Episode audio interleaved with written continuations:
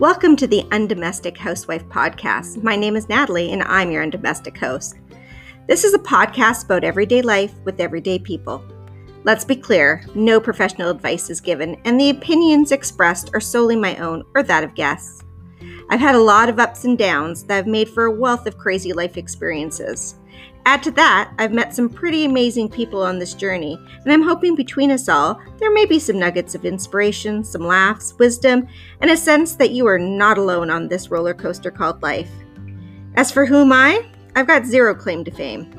I'm a wife, a mom, a daughter, a friend, and a magnet for chaos. I'm a klutz, queen of sarcasm, a collector of cute pets. I'm addicted to romance novels and true crime podcasts. I have stories to share and storytellers to introduce you to. So let's get comfy, let's grab a bevy, and let's chat.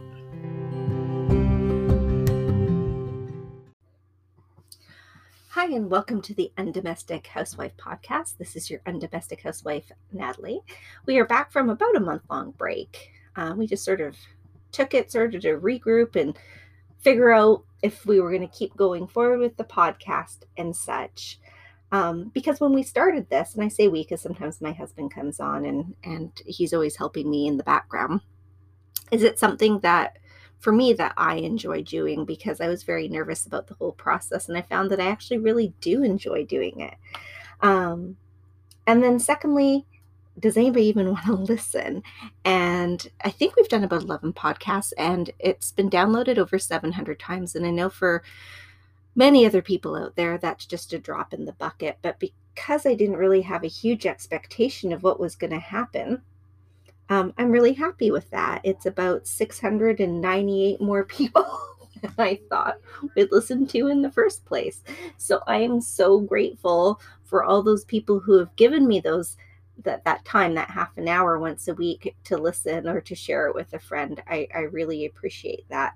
And I hope that by listening to the podcast, you either, smile, learn something new. It just adds to your day in some way. And if that's all it does, then that's something. So we have different subjects that we've pre-recorded that we're going to talk about. But tonight we're going to start out with dealing with difficult people and setting boundaries. And I have a little bit of experience there. In my past life, my past work life, I became very good with dealing with difficult people. So to give you a little bit of background, when I was 19, I started working with Canada Border Services as a customs officer. And those who actually know me personally know how funny that is because most people say, you're not mean enough to work there. And most people aren't mean. They're actually really nice. But I do get what they're saying because the very first time I ever arrested somebody, I actually burst out laughing and had to turn around. And it wasn't because I thought it was funny. It's a nervous laughter when I get really nervous. So I did learn to rein that in, thankfully. But I was also easily intimidated. So if somebody would yell at me or get right in my face, I would easily back down. Or if somebody got confrontational, I didn't know how to handle that. So fast forward approximately 18 years and you sort of become a master of dealing with that kind of thing. And then in your personal life, too, you do come across those instances of dealing with difficult people and uncomfortable situations. And I feel like I was able to transfer a lot of those skills into my personal life. Excuse me. So I felt like there's other people that really struggle with confrontation and how to set boundaries and deal with that. So I thought, well, why not give some insight? And if somebody can learn from my experiences or take something away from that, then yay. So, dealing with difficult people and rude people. Another reason that sort of has come as a subject is, I don't know about anybody else, but in the last year, I've noticed people have become a lot more confrontational and rude. And I think it's funny because at the beginning of pandemic life, and I'm so glad eventually we won't have to talk about pandemics anymore, but everybody was, we're all in this together. We're going to help each other. We can do it. And I think that worked really great what started in like March of 2020. I think everybody was really great about doing that. And then as time goes on, we dragged into winter and people are away from their family for, you know, the major holidays, Thanksgiving and Christmas. And then you enter into the winter blues and you're isolated as it is because of the weather and the cold and the rain and all that good stuff. And on top of being told that you're not allowed to do certain things. And people went from moving forward together to becoming very divided and confrontational and very easily triggered. And I think that's part of just an aftermath of pandemic life. But also I sometimes wonder, like, people's fuses are short because, you know, they're tired of being at home, not seeing friends and family, not being able to go out and burn off some of that energy or interact with other people, getting those breaks in their weeks and in their days. But also, I feel like people have forgotten social graces because they haven't had to use them. And I might be out to lunch, but it's just interesting in interacting with people. I've noticed, like, recently I took my daughter to the mall, and I hadn't been to a mall forever. Not just because of the pandemic. I just actually dislike shopping. So that makes me weird, I guess. But it was odd to me how many people don't hold doors for people anymore. And my kids hold the door open for people. They're 21 and 13, and they've always done that. They know how to say please and thank you. You know, when you walk in front of somebody, you say, excuse me. I was shocked how many people are just oblivious to other people's personal space, which was really surprising considering the last year. Or how many people give dirty looks to other people rather than using their voices. Then I noticed on social media, there's conversations that go on in community forums, and how quickly people are to turn on each other. I call them armchair warriors because they're so quick to get nasty and call names and be very, I don't want to use the word sarcastic because I'm sarcastic in nature, but the comments they make are meant to put somebody down. Not to be funny, and how easily people are doing that from behind their keyboards and stuff. And I just thought, oh my goodness. And sometimes I even think it's reality TV because what makes for good reality TV apparently, and I don't watch reality TV. I think it's junk, but that's, again, just my opinion. You are free to watch it and enjoy it. But, you know, for good reality TV, it's the arguments and the conflict and the yelling at each other and calling each other names. And I just think it's just almost desensitizing, and it becomes, especially for, you know, younger people maybe watching it, they become desensitized. And I sometimes wonder if they start to think that that's a normal relationship, that that's how you talk to people. And I mean, I've been married 22 years and I can honestly say that my husband and I have never called each other a name. I mean, we both swear when we talk, but we've never said, you know, F off to the other one or called each other another name, or we just don't. It's just a line we don't cross. And I think that you have to set those boundaries, which we were mentioning earlier. So in any event, these are just the things that I've been noticing. So I thought I'd give some tips on how I deal with things. So yeah, working in law enforcement for a long time. Also, you know, I was a flight attendant for 2 years before I was laid off. And it's true, there are some batshit crazy people that get on the plane. And it always shocks me. But the different things that you deal with in your everyday life. And now I'm working retail. And I can honestly say that 99.9% of my interactions with people have been great.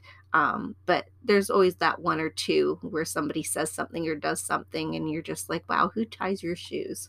Like, they're just, in any event, these are my tips.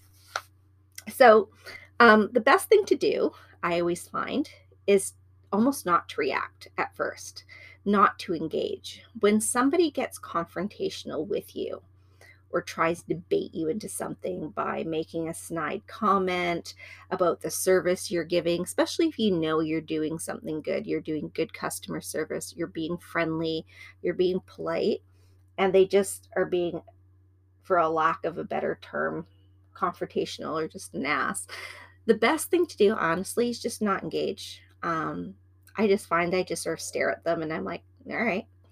And then almost to say, kill them with kindness. I know that sounds really horrible, but when you don't engage and you just act uber polite, usually, I know it sounds weird, it will change that person's behavior.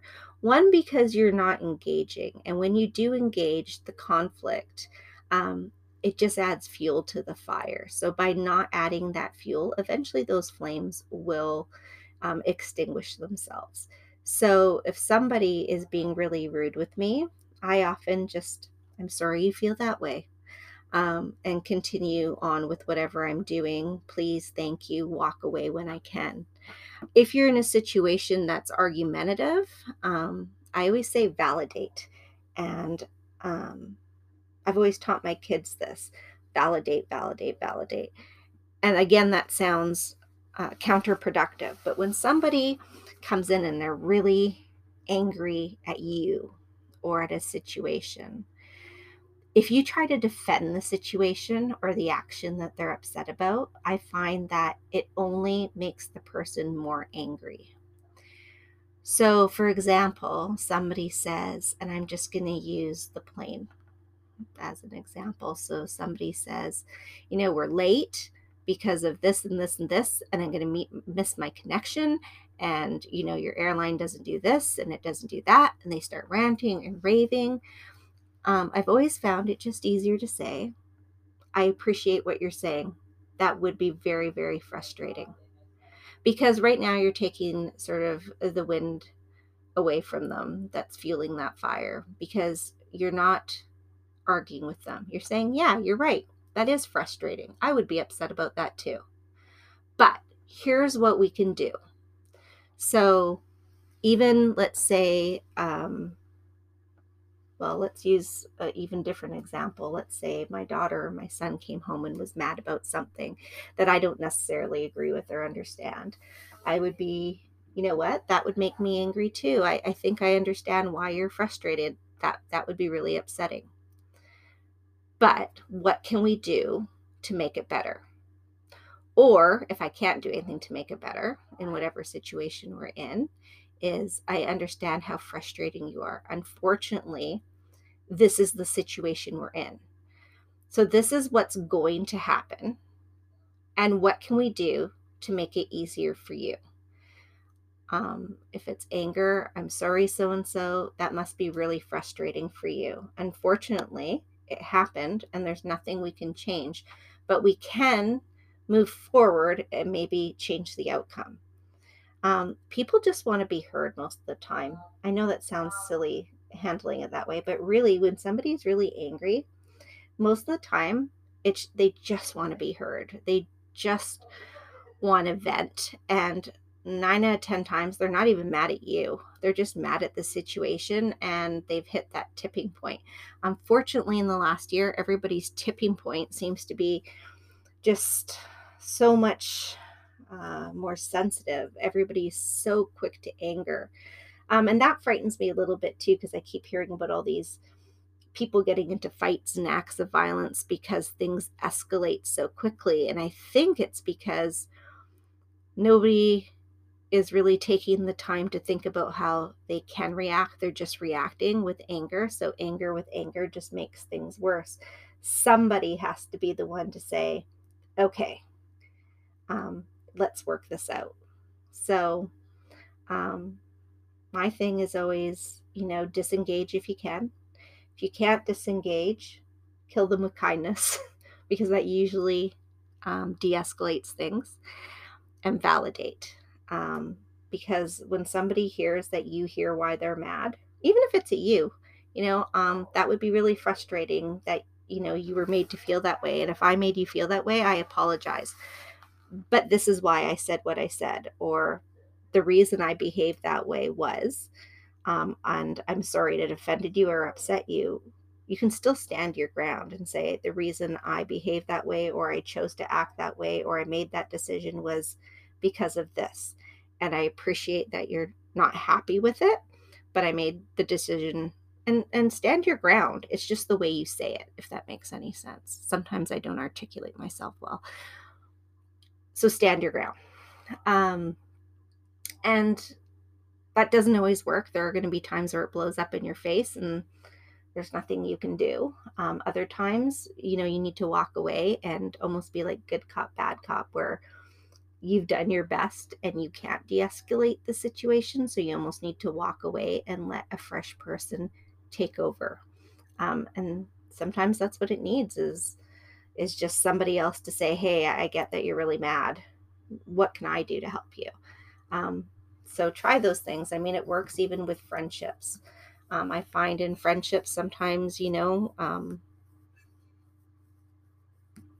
friends can have these arguments and such, and if you don't take the time to sort of feel out the other person or try to understand why they feel the way they feel, it only gets worse. It all comes down to communication. I don't know, like everybody is using social media and texting to have conversations. I mean, even adults do it. Everybody's glued to their phone, and it's a real exercise for everybody, even for me sometimes, to put down that phone and not look at it. I mean, I'm not big on talking on the phone. I'm like, could you have just texted that to me? Do we need to talk on the phone? I prefer face-to-face, but I find that people have whole relationships over texts. And the problem with text is you can lose the meaning behind a message. Somebody can misinterpret the tone of a text and assume that you're being sassy or cruel or angry or hurtful when perhaps you didn't mean anything. In a text, you can't read somebody's body language and you can't hear the tone in their voice. So all this, you know, snapping and texting, we need to learn to put down our phones and actually have a conversation with each other. And I feel like conversing face to face is becoming a lost art. I mean, I don't know how many times I've said to my kids, and I know I'm not alone in this, is when somebody's talking to you, put down the phone and make eye contact. And I know that, you know, a lot of teens now, they're like, yeah, I can hear you while they're on their phone. And I've always insisted no phones at the dinner table. And when I'm talking to you and you're talking to me, we look at each other. It's disrespectful to be looking at your phone when somebody's taking the time to converse with you. And I think that's something we all have to remember, because at some point we're all really guilty of it. So hopefully that helps somebody out there.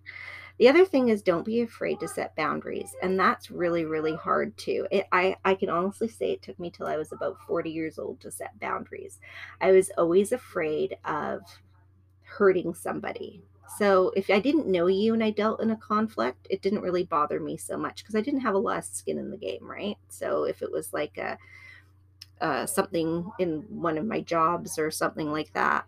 You don't have a lot of skin in the game, so you're more likely to set boundaries and such. A little bit different with friendships, but it took me till I was 40 to say, wait a minute, I can set boundaries and it's okay, even with family members. You decide how you want to be treated, and I've always sort of said, I will treat people the way I expect to be treated. So if you're treating me really badly and we've talked about it and I've said, hey, I don't like it when you talk to me this way, and we've tried to work it out and you insist on behaving a certain way or treating me a certain way, I'm going to cut the ties. And again, like I said, it took me till I was 40 to do that because I was always worried about the fallout, you know, about other family members or friends or... And you get to a point, and I think that comes with age too, where you just sort of go, it's taken me long enough to like myself. I don't have that kind of time to convince the rest of the world either. So you either take me as I am or don't.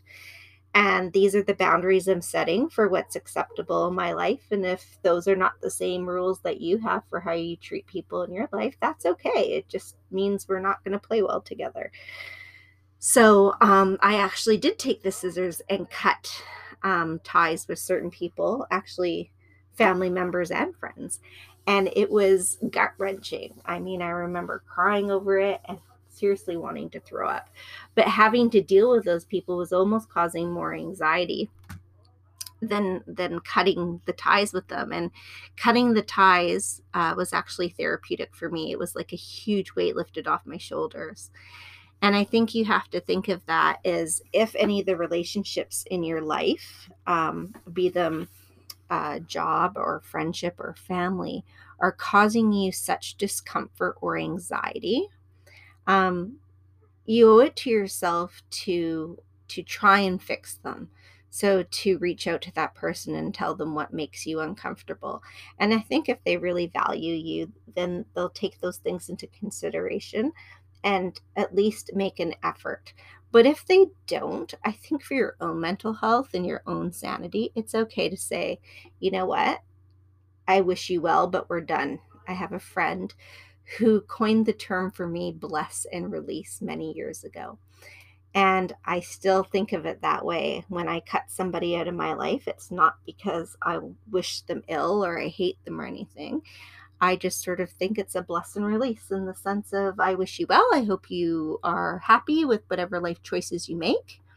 But I release you from my life. So I think we have to get comfortable setting boundaries. And it's not just important for you, but I think if you have children, I mean, if you don't, then it's just important for you. But in my case, because I had kids, they watch what I tolerate.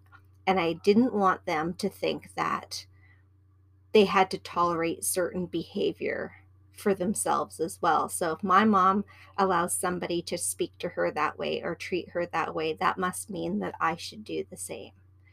So I was setting boundaries for myself, but also for my kids, so that they know that I'm not going to put up with certain things, and therefore neither should they.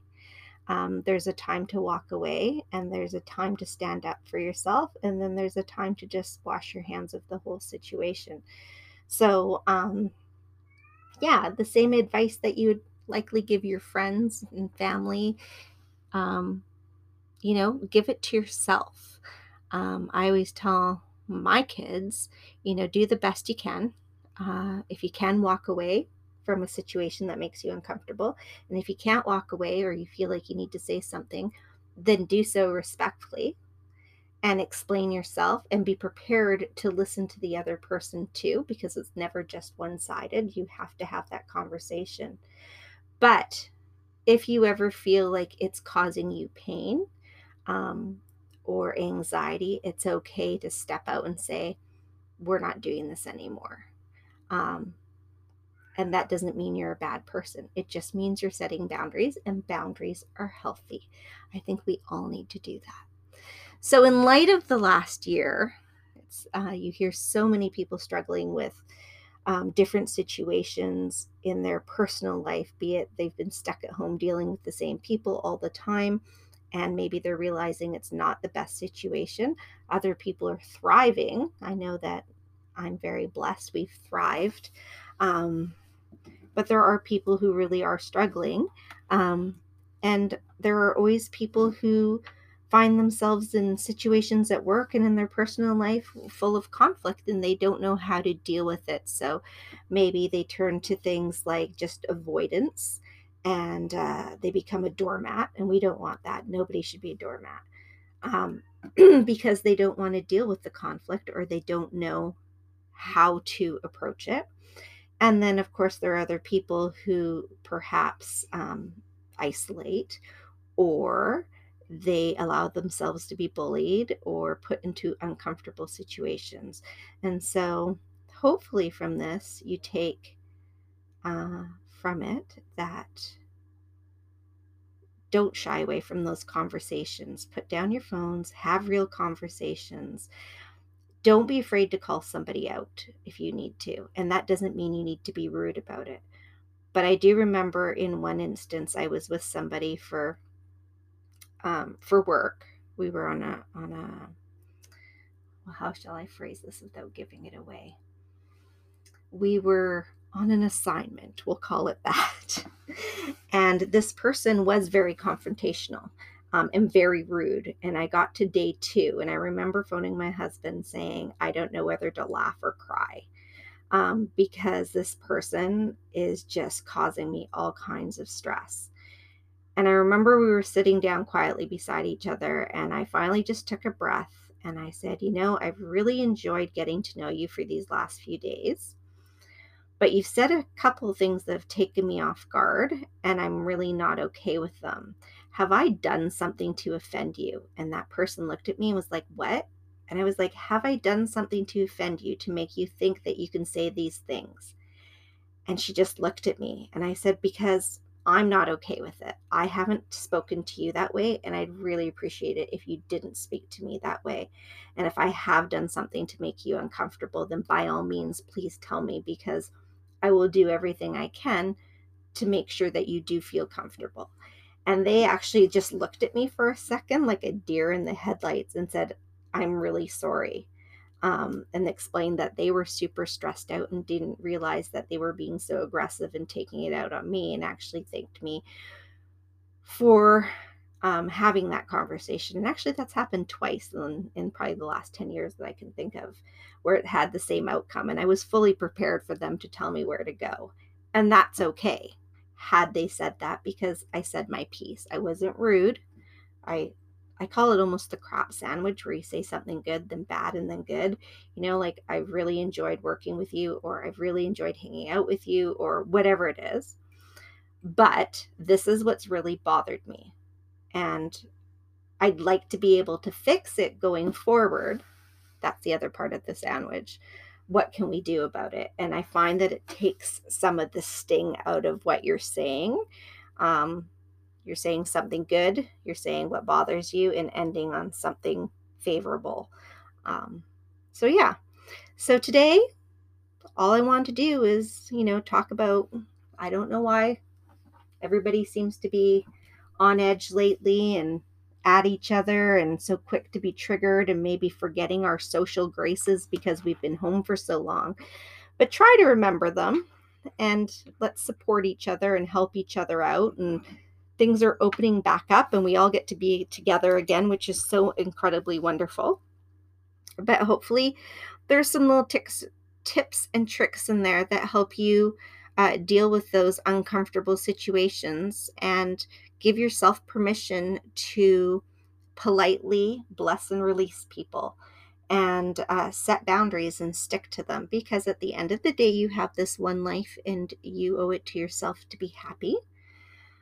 Always communicate and give that person a chance to correct their behavior, just like you would expect for you, because sometimes it's us. I mean, somebody came to me and said, hey, Natalie, I think you're a really great person and I enjoy hanging out with you, but it kind of pissed me off when you said this, this, and this, or did this, this, and this. I don't need to understand why it bothered you. I just need to know it did bother you. And then I need to make a choice whether or not I want to fix that. And of course I'm going to want to fix that. So a lot of the time to recognize that some people don't realize they're being aggressive or rude or mean unless you tell them. Because sometimes it's just their own anxieties or insecurities, or sometimes nobody's told them that's not okay. So just keep your cool, don't engage, but don't be afraid to have those conversations and set those boundaries. I'd love to hear what your thoughts are. If you have any tics, I can't talk tonight, tics or trips. I don't know if you have any tics. I really hope not. Tips or tricks.